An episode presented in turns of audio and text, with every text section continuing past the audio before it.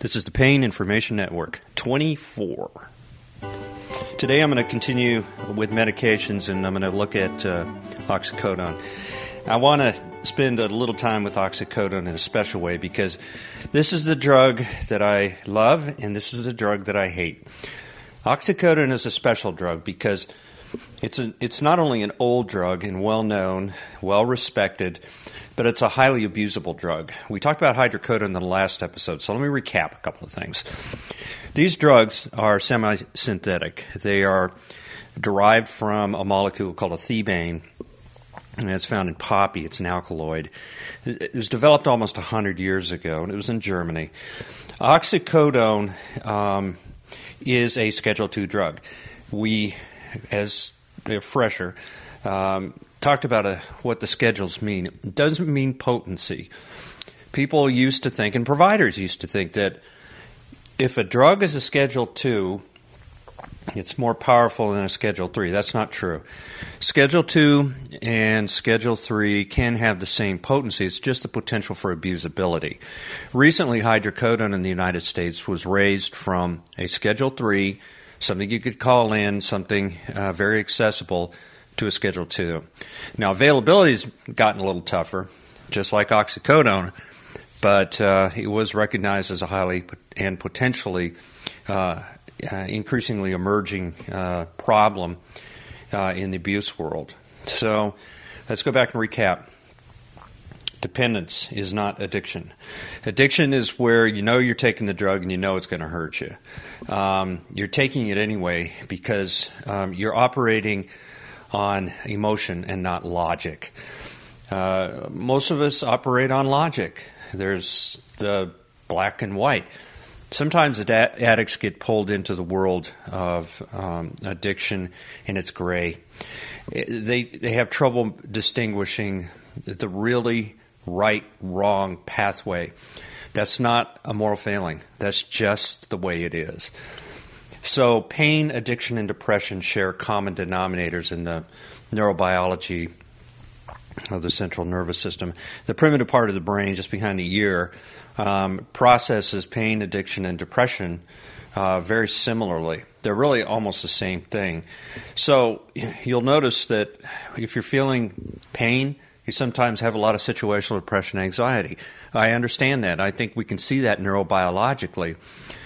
But in this area, this uh, primitive reward area, dopamine is a mediator that can drive us to uh, uh, places we sometimes don't want to go. In other words, seeking the drug, uh, doing the wrong thing to get the drug, making wrong statements to get the drug. That's a problem. That means we probably have a dependency and we may be bordering on addiction. But that doesn't necessarily mean you're going to go to addiction. There's another world called abuse, and I'm going to call abuse uh, in a broad brushstroke as where you divert, you know, the drug goes where it shouldn't go for profit or personal gain, uh, and even uh, uh, this concept of diversion can be taken even further. It can be pushed into almost a business or a financial uh, gain for somebody that's a part of their life. So let's go back to oxycodone. This is the drug I love and I love to hate. Once you're into the grips of oxycodone, and, and it can happen pretty fast, um, you can misuse, abuse, or divert. You can do a lot of things with this drug that you never intended to do. It was therapeutic at one time. Now it's something you need to have. So respect this drug, but don't think just because you're taking this drug you're going to you're going to have a problem with it. I'm spending a little more time on oxycodone because oxycodone is a parent drug of a brand name called OxyContin. Oxycodone is also a brand name of Roxicodone and a number of other medications I'm sure we've all heard of, like Percocet, Percodan, and the like. But the point is is this: when we get into the clinic arena and we start hearing things like "I need my Roxys" or "I need my OxyContin" and "I need it in the generic form" or whatever form, uh, or the Roxys in the uh, in the form that uh, is most uh, commonly desired, the non generic, um, we start seeing red flags pop up. So we're careful. Uh, we're going to be careful with this drug. Uh, I don't want to elaborate here on the uh, OxyContin problem that we had a number of years ago, through a number of years. But I will tell you this the company was responsible enough to add uh, intact technology or a, a very hard outer surface to OxyContin, which makes it highly less uh, abusable, and therefore it's uh, uh, less of a problem on the street or for uh, any type of diversion or misuse. All right, that being aside, so we know that the schedule of the drug is two. We know it's equal in strength to hydrocodone, just about and it's a mu opioid, what I'll call antidepressant, as many opioids are. The receptors for these opioids uh, have different names, and I'm going to call this one mu, mu. The mu opioid receptor is responsible for the pinpoint pupils, uh, some of the other problems we see, and most importantly, the euphoria or the feeling, the up feeling. If you have a mixed uh, depressive disorder, 40% of those folks uh, don't respond to traditional antidepressants. But everybody responds to opioids, and it makes them feel good. There's another driver. I need my opioid. I need my Roxy's. Well, we call it a mu opioid antidepressant for a reason. It makes people feel good. We got to watch for that. Okay, the side effects uh, euphoria, constipation, nausea, vomiting, vomiting dizziness. Um, are, are, are, one thing. We can manage those. Constipation may not even be an issue in this day and age. We have some really good new drugs to treat opioid induced constipation. But in high dose, it's a problem. Uh, it's an opioid overdose if you have decreased heart rate, blood pressure, and uh, respiratory rate that can eventually lead into a respiratory arrest. But the thing about opioids, if you're taking them for a long time, there's this uh, problem with uh, hormonal uh, instability. Uh, men, get your testosterone checked. Uh, women, talk it over with your OBGYN. And if you're having problems that you didn't have before this drug, um, uh, particularly with sex drive or energy, or you're just not feeling right, take a look at that. All right. What's the metabolism? Well, oxycodone is mostly renal uh, metabolized, and that means the kidneys. So, if you have a problem with your kidneys, talk it over with your doctor. You might want to reduce the dose or choose another drug. Um, opioid induced hyperalgesia is a concept that is probably pretty real. We don't really know exactly what happens with opioid induced hyperalgesia, except the more you take the drug and the higher dose you're at, the more problems you have with the drug actually working against you. You have increased pain, this, this hyperalgesia, this funny feeling that you didn't have before when you're touched or what hurts hurts more.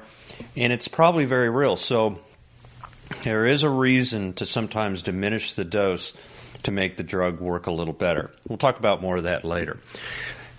Oxycodone has a short and long acting form, and uh, there's not a lot of good evidence that one is particularly better than the other. One may be less abusable, one may be more abusable, but in fact of improving function and quality of life and all, uh, the evidence doesn't really point to one over the other.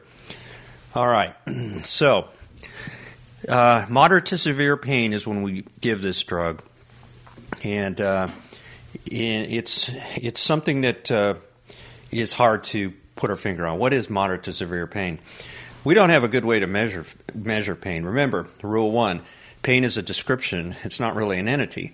It's different for each person, culture, uh, your uh, comorbidities or your infirmities.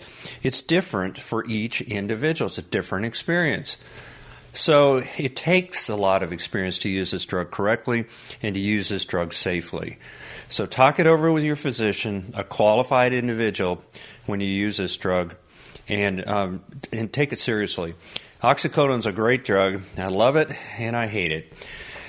The folks that um, sometimes come in the clinic with the sole objective of to of obtaining this drug can be huge time drainers on the physician. They just want to wear the provider down. Eventually, okay, I give in, I give in, uncle, uncle.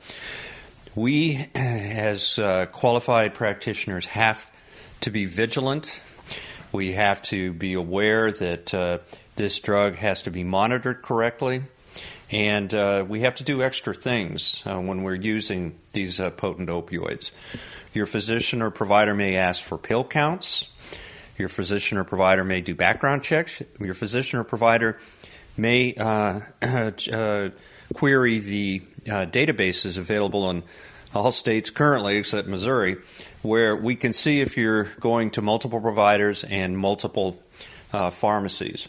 Also, your uh, provider or physician is probably going to ask you to sign an agreement and this is not that they don't trust you. None of this has to do with trust. Uh, this is, I guess, like what Reagan said: trust but verify.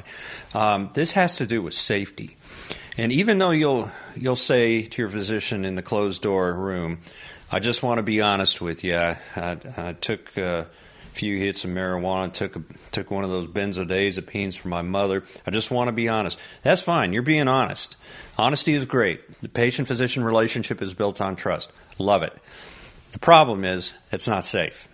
So if we're withholding prescriptions or modifying prescriptions or asking for more things like these drug screens and the like, we're trying to keep you safe.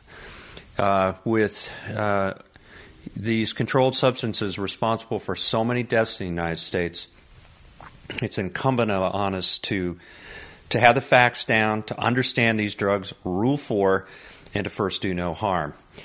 Well, I hope that helped as a as a pretty good start for us. Um, I'll keep going on this, and uh, uh, if you have any any thoughts or you want to make some comments, go to paininformation.com. Leave me a, a comment. I love those. Thank you. It helps me uh, drive the show. And go to iTunes and leave a review. It's really going to help us rank if you do that, and help. It helps this show uh, continue to develop. We'll see you soon.